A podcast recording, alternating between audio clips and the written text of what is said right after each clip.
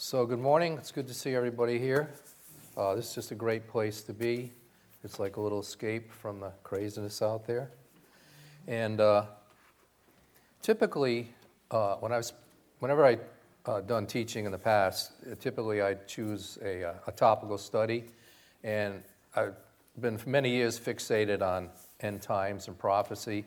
So usually I would have done something like that, but really honestly, I felt there's so much end times in the news. Why don't we just forget it for now? So I didn't want to go there. It's you know, used, you know, 40 years ago was exciting. It's not quite so exciting now. It's it's a little uh, tumultuous, but. Uh, so, anyways, so Rich said, you know, what do you want to do? Do you want to do your own study or do you want to just continue on in, in John? And so I said, well, you know, let's just continue on in John. And so my assignment that he gave to me was 1 John 4 uh, 16 and 17. And uh, last week, uh, verse 16 was stolen from me. Uh, you're all witnesses. You just said, I'm taking that verse. That's okay, though. We're moving on. but really, I'm going to read the verses, um, which I'll do right now. So 1 John 4 16 and 17 says this We know how much God loves us. And I might stop and say, Do we know? And that we need to always uh, seek and hunger and thirst after knowing how much God loves us. But we know how much God loves us, and we have put our trust in His love. And hopefully you have. And as we live in God, our love grows more perfect, so we will not be afraid. And so that, again, is what we should be striving for. You become a Christian, and then you grow. Now, how, however many years that is, you grow and you learn something new every day. So these verses are really just the foundation of what we're going to be talking about. And my desire is in my spare time, which a lot of times is at night when I'm in bed trying to sleep and I can't. So I like to think about God and I want to know Him more. I want to know all about Him. I know when we get to heaven, a lot will be revealed to us, but I want to know now. I want to know Him, what's going on, what's He doing. And so that's where a lot of my thoughts are in my spare thought time. Uh, so those, that's what I want to concentrate on, helping us just to just have, have a dialogue and some thoughts uh, to focus on him because uh, we always need him, but now more than ever.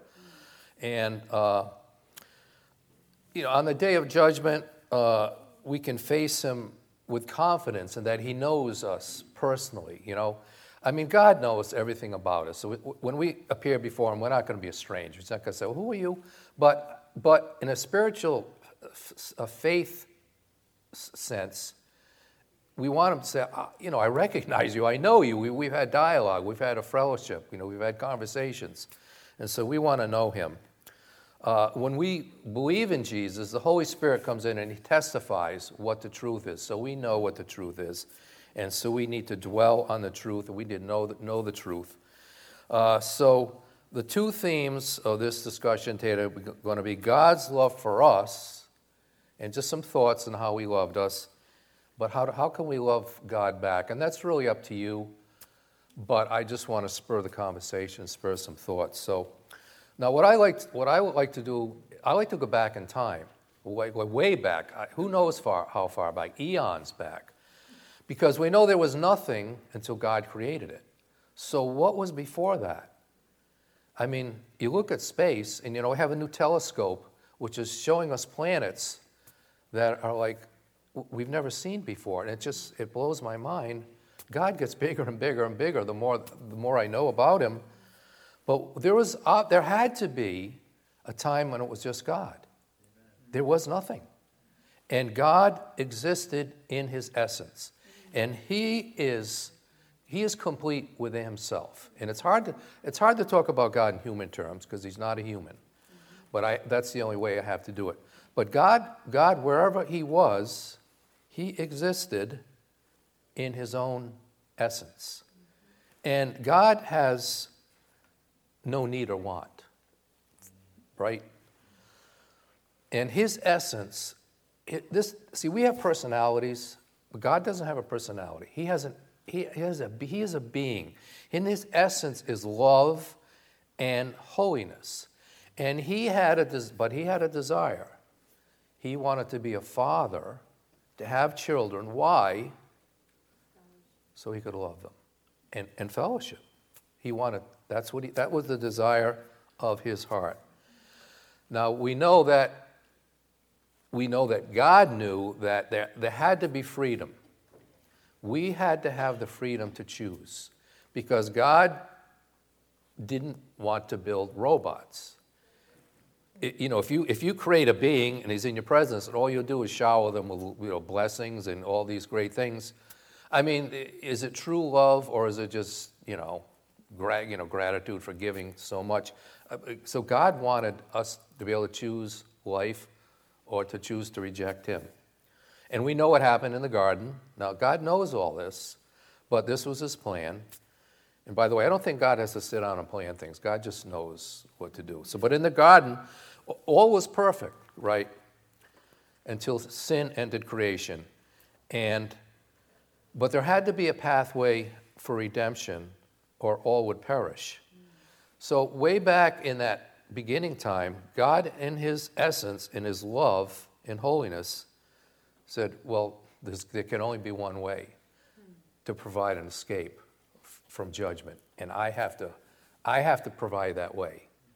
In His holiness, He would send Jesus, who would open the door of faith and trust in Him. So, an act, a glorious act of profound love, God Himself would become would come in the person of Jesus to save all that would trust in him. So God, here, God proved his love for us, as, as has been mentioned in, uh, several times in this teaching in John, uh, in Romans 5 8, that God showed his love for us. He, he, he's, he's, he's, he's, here it is, I'm doing it, I am going to come, and I'm going to pay the price for you. And I hope to give a really good example of that at the closing. So, but there's more to understand about God's love. See, I have a, you know, a lot, when you talk about God's love, um, a lot of, I think a lot of people, especially, I'm talking about non-Christians and maybe even some Christians, we, kind of confuse God's love. Well, yeah, God is, God is love. And I think many in their thought think about God uh, like, like the Maharishi Mahesh Yogi, like, oh, love and flowers and, and peace and joy. That, that is not the love. That is not God's love. God, God is pure love, and I don't think we can really understand that because we, we, we have human love, but God's love is much, much, uh, it's, it's pure. But He is also a just God, and His, his essence, which is holiness, cannot dwell with sin. So, a lot of, a lot of churches preach that love without part B. For instance, John 3:16, for God so loved the world. That's a great verse. Well, we know there's another part. And 2 Peter 3 9 says, The Lord is not willing that any should perish. So you can imagine going to churches today which basically preach this message. So God so loved the world that he's not willing that any should perish. And that's the message. But that is not the message. We know that God so loved the world that he gave a way to escape judgment. And it isn't God being mean or angry, it's God cannot dwell with sin. And he, you know, we, we can see some people, there, I'm sure there are people in this world that are not Christians that are, that are they're much better than me as far as being better people. It's not about that. We should strive to be better, but what it is, we have to do it God's way, and that is through the door uh, of Jesus. His holiness cannot dwell with sin. No matter how good you are, how many wonderful things you do, what a wonderful personality you have, he just cannot dwell with sins. So, how can so God has proven his love for us. I hope we can understand it. But how can we love God back? And that again, that's up to you to decide. I just hope we can by this teaching today encourage us all just to seek Him out personally and, and, and discover ways to love Him back. Now, we know that all through the Old Testament, you've read all the stories of all the animal sacrifices and this the unrelenting daily sacrifices to atone for someone's sin.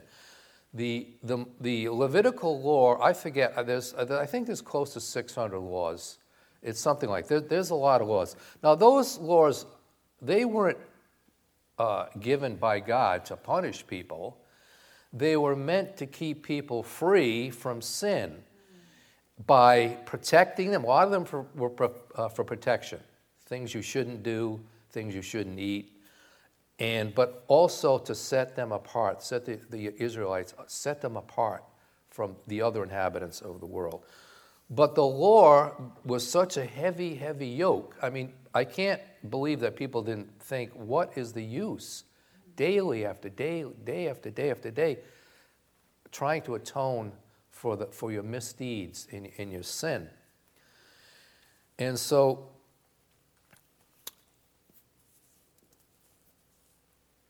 So sacrifice became a way to acknowledge God's love and by be obedient to what God says. But is there a better way than that hopelessness, that hopeless act of just eternal sacrifice that never really completed the act? Well, in 1 Samuel uh, 15 22, in response to the Israelites being disobedient, to God's command. Samuel said in response, Hath the Lord as great delight in burnt offerings and sacrifices as in obeying the voice of the Lord? So, what Samuel is saying, yes, we have all these sacrifices that, and we need to obey the Levitical law, but is that what God is concerned about? No, He's concerned about obedience. And so you can you can match, you can balance all that sacrifice by being obedient. And he went on to say, Behold, to obey is better than sacrifice, and to hearken than the fat of rams. So we can show our love by being obedient. Now, we're sinners, we fail every day. So being obedient is an act of continuing work in progress. Now, for instance, you are all being obedient today just by being here. Because there are many that are off in the world doing their own thing because the day of the Lord is really irrelevant or not important, important enough to take heed to. But we know in Hebrews 10:25 it says, "Not forsaking the assembling of ourselves together." as the manner of, of some is, but exhorting one another, and so much more as we see the day approaching. And do we see the day approaching? We do. Nobody knows the time or the hour, but things are not looking too good. So you're being obedient by showing up here and say, Yes, I believe in Jesus, and I want to fellowship with my fellow Christians, my brothers and sisters to encourage each other, to pray for each other, to exhort one another. And we can offer a better sacrifice than all that was taught in the Old Testament. Old Testament. And one of our creeds here is we go what's on our bulletin, Acts 2:42, and that means continuing steadfastly in the apostles' teaching and fellowship, uh, breaking in bread and prayer. So offering our presence here is an act of obedience. Now, I want to talk, uh, give another example. Uh, in Genesis chapter 4, there's a story about uh, Cain and Abel. And there's, there's really not a lot in the Bible about what happened. Uh, we know that it, it, they were introduced in, uh, in Genesis 4. Uh, Adam and Eve had a, a, a, son, Cain, and then they had another son, Abel. And uh, Abel, Abel became a shepherd. Now, how did they choose their, uh, their vocations? I don't know, but, but uh, he, he, Abel, Abel became a shepherd, and, and Cain became a farmer. Now, a farmer is not uh, an easy job. Uh, it's, you know, you You got to cut down trees. You got to dig out the stumps. You got to dig out the rocks. You got to till the soil. You got to plant. You got to water. You got to fertilize. You got to weed. It's really hard work. Uh, now, being a shepherd, um, I don't want to say it's easy, uh, but basically, what do you do? You uh, you have some sheep. Uh, the sheep were created by God. So you somehow you obtain these sheep and they procreate and the flock grows and you just guide them and you lead them, right? So you uh, what does a shepherd do? You you bring the sheep and you make them lie down in green pastures, right? You lead them by still waters. And you have a rod and a staff, and you, it says you comfort them, right? How does that comfort them? Because sheep need to be led and guided. They are interested in eating and drinking and sleeping. And so we need, so they don't do a lot of thinking. Uh, so the shepherd is kind of helping them think right? So, again, he, he, here's some grass, let's go over here, here's some water, let's go over here. And they can rest, they can sleep because the shepherd is on duty and he's watching over them. And the other thing about a shepherd is his voice. See, the sheep, they'll, they'll learn his voice, and, and that, that voice will be a comfort to them. And that comforts them and helps them know that they're safe. And the other thing is, the shepherd is watching out for some that might come and attack the, uh, the sheep, right? And so, obviously, Abel has become a type of Jesus. And that's what Jesus does uh, for us. He is guiding us and leading us through life. But we have to we have to listen to his voice when he speaks to us. Now we have we don't have the Levitical law, but there are laws. The Ten Commandments are, although that is in the Old Testament, when you look at the New Testament, uh, Jesus, he kind of reframes the Ten Commandments, if you look at what he talks about, he talks about, uh, like the first commandment is similar. It's to love God with all your heart, mind, soul, and spirit, and to have no other gods before you.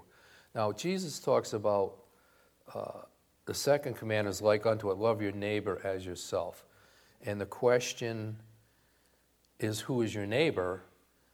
And there are, there are stories in the Bible about you know the good Samaritan who finds somebody injured on the road and he stops and helps them and pays money so they'll be taken care of. Well, that's that's a good example.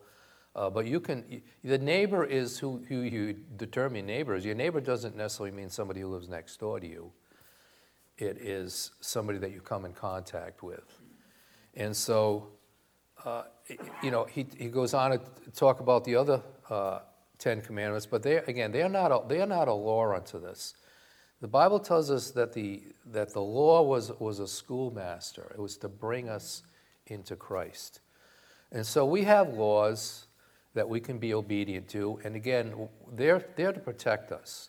You know, they may protect us legally because uh, you don't want to steal or kill somebody, uh, but they're, they're meant they're not meant to punish us. You know, they're, they're meant to protect us. So that, that's, what, that's what the shepherd is doing, uh, watching over the flock. Now, what about uh, Cain? Um, again, farming is, is really hard work. And so Cain chose that to be his vocation. The Bible doesn't tell us a lot about this whole story. The few verses in, in, uh, in Genesis and there's a, there's a verse in uh, Hebrews that talks about, about uh, Abel uh, having a, a better sacrifice.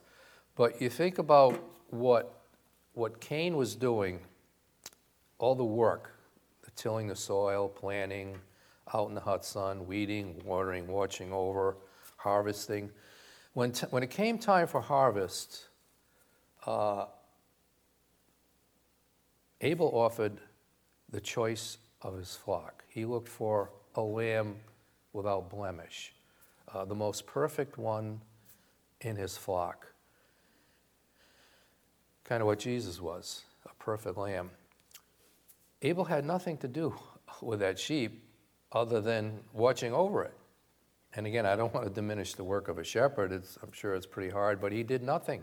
He had no involvement other than, than caring for that sheep. Whereas Abel, he's, he's working hard. He's sweating, he's dirty. He worked really, really hard. And so at, at, at, at the time of the offering, Abel brings a lamb, and Cain says, Look, look, I'm bringing all these vegetables. Look at how hard I worked. and God wouldn't accept Cain's offering. And Cain got really upset. And why did he get upset? Did he not know what the truth was? No, he knew. Now, it doesn't tell, as I said, it doesn't tell a lot of the story. It doesn't, it doesn't, there isn't a verse in the Bible that explains how God sat down with Cain and, Cain and Abel and explain here's the story, you know, you worship me, you offer this. The Levitical law does go into a lot of that, does explain a lot of different things. But we know that, that they knew the truth. And Abel chose to be obedient and choose the better sacrifice. And all that work that Cain did was for himself it was pride. And Cain said, Look, I've, you know, this is, he didn't say this, but I'm sure he's thinking this. Look how much work I did.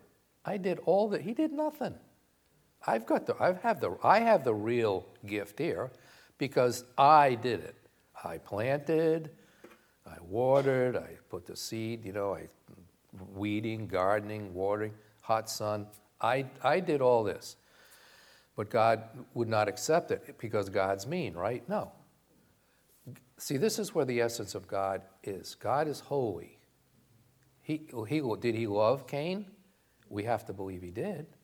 Because God, that, God had a love even for the disobedient. But he could not accept that gift because it wasn't from his heart, it was from his head. And pride was the foundation of that gift. And that, so we have to look at these examples and how that, how, how can we emulate those things that we do? And as I said, it, it's a learning, I know it's a learning process for me, and I discover things every day on how to do things better than I did in the past. So that is why we read the Bible. The Bible uh, changes almost every time you read it, and I'm, I'm being a little hyperbolic there. It doesn't really, but I just know that as I've read the Bible through many times, there, there are times, there's a verse where I've, I've looked at it many times before, and all of a sudden I see a different application that I haven't seen before. And so eh, that's why we read the Bible to look at the different uh, examples of the past and how to fail and not to fail. When, uh, when Jesus asks uh, Peter, Do you love me? Now, Jesus knew Peter, they walked together. You know, they fellowshiped together, they ate and slept together. And Jesus said, Peter, do you love me? And Peter's probably thinking, well, well of course. And so he said, What do you say? Feed my sheep. And he asked him again. He says, You know, Peter, do you love me? Well, yeah, of course, you know, care for my sheep. And he asked him a third time. Now, I mean, I don't know how we would feel if, if God asked us the same thing. Would we, would we start to get annoyed? Was, was, Peter getting annoyed or was he, or was he perplexed?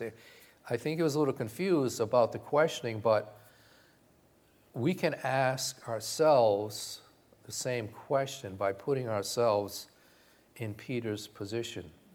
And if Jesus says to us, Do you love me? And you know, when I, I pray, I always tell God, I say, Father in heaven, I love you. And I, I always ask myself, I always say this to myself, well, how would you know? I'm, I'm telling you I love you, but I mean, how would you know? Is it because of what I'm saying, or is it because of what I'm doing? And the things that I'm doing, I have to ask for forgiveness daily because the doing and the saying are not coalescing. I'm doing the saying more than I'm doing the doing. but I'm trying. And that's where these lessons about, for instance, Cain and Abel, I don't want to offer something to God that is imperfect, that is from me. It has to be pure. Now, I'm not pure. My love isn't pure, but I'm learning from God's essence how to work His love into my life. Loving my neighbor, do I, lo- I like a lot of my neighbors are good. I like them. Uh, do I love them? I'm not really sure. That love doesn't come from me. It has to pass through me. It has to come from God. We these so these are the things that we're learning, that I am learning. I want to, uh, you know, as I go through life, as I, I've been a Christian for 40 years, and I don't think anyone who, Rich has talked about how long he's been saved, there is no one that I've ever heard that said, okay, I finally got it, you know. I'm getting it. I'm getting it. But I want to know more God, God more closely. Now, I just, as we're closing up here, I just want to, I just want to lay a, I'm going to give a, a, review on a movie. This will be interesting, right?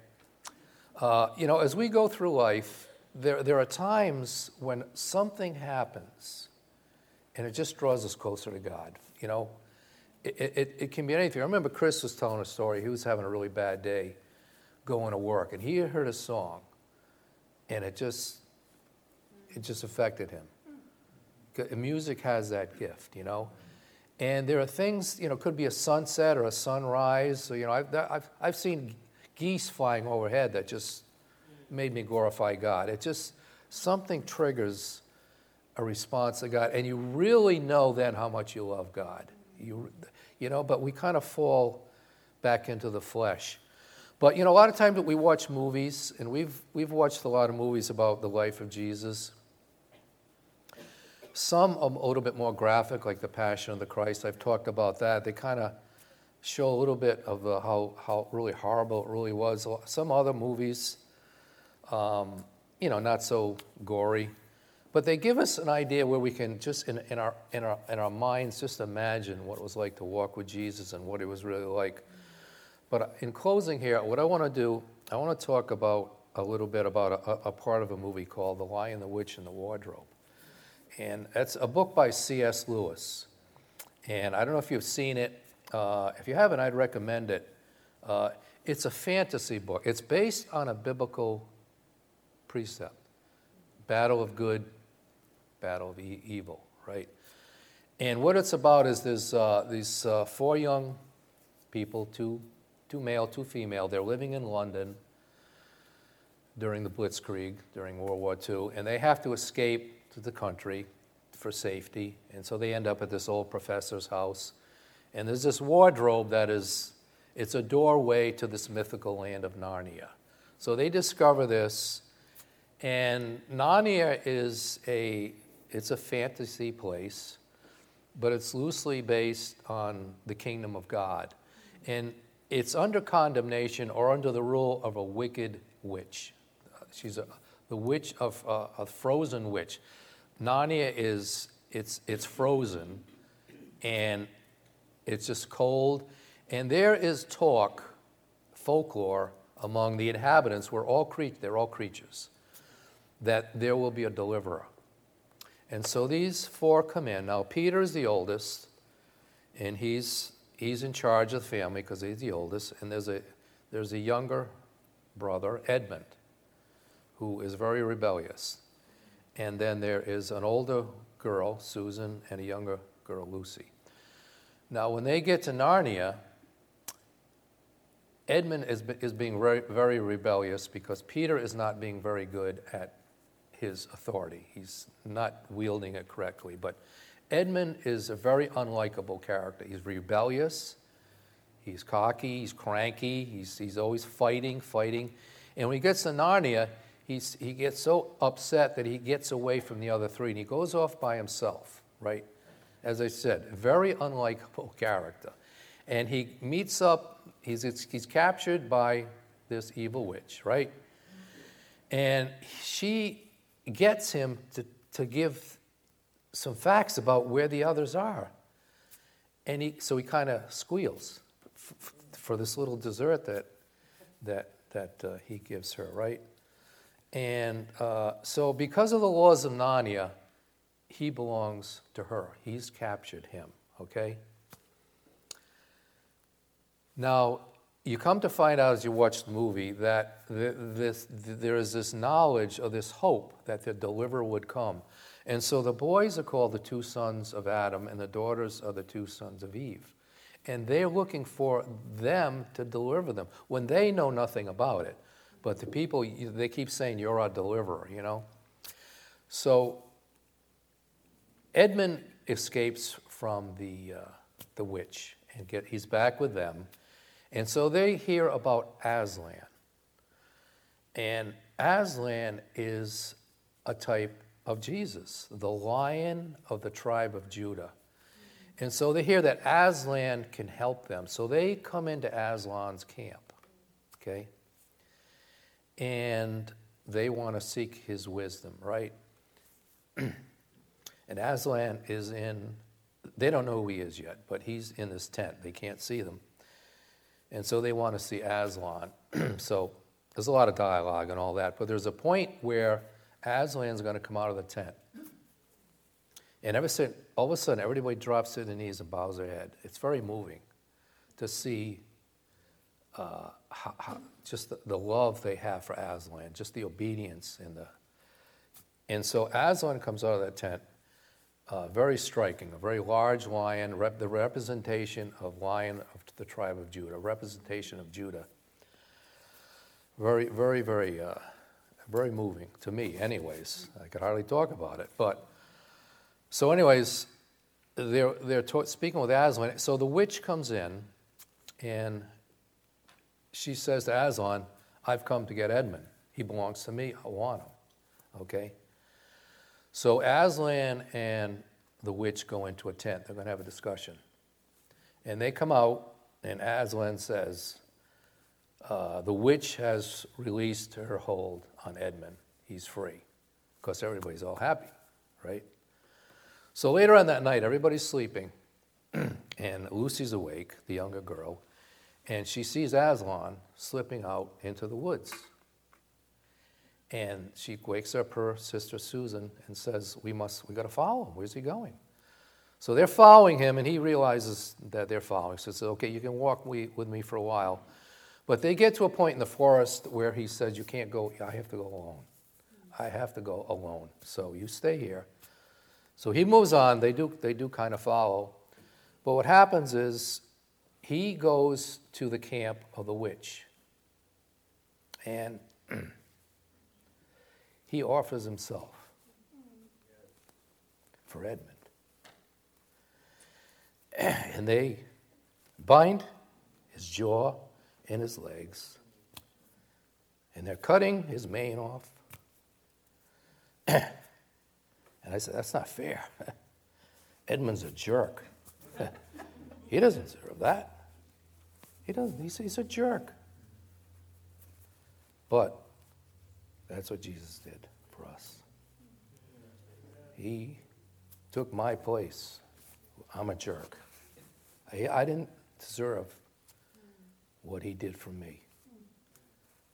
But the good news is that Aslan rose again, and Jesus rose again. So it's moments like that where I know how much God loves me and that what He did for me, and that we have hope. Our hope is in the Lord. So, in these difficult times where there's so much on the news of discouragement, our hope is in the Lord. And I would just say, if it, you know, I don't know anybody here, I don't know who's listening. There's only two groups of people in this world sheep and goats. The sheep know Jesus. There are goats that are still yet transitioning to be sheep. It's happening all over the world. But if you don't know Jesus, you have no hope. You need hope. Let's pray. Father, we just try to understand how much you loved us. It's, it's hard because you're so good. But I would just pray, Father, is anyone who doesn't know you, hasn't given their hope to you, Father, they would trust in you, or that you would save them from the wrath that is about to come on this world. And uh, just thank you for allowing us to meet here today, Lord, to study a word to worship and just to fellowship.